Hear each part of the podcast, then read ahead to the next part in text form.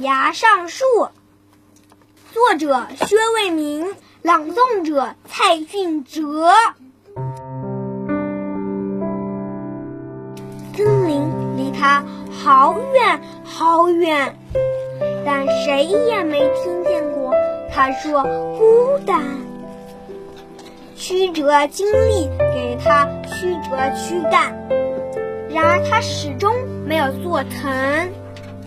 匍匐在地面，它是一棵乐观的树，每年每年举着花朵欢呼春天，举着果实回答秋天。